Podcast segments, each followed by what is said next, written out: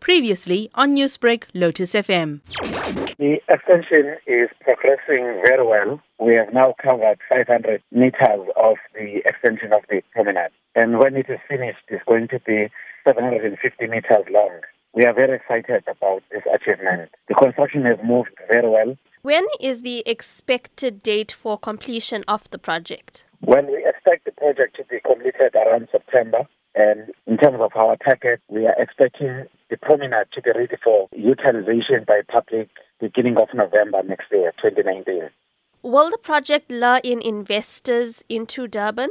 Well, the intention of creating this promenade, firstly, is to attract more visitors to the city.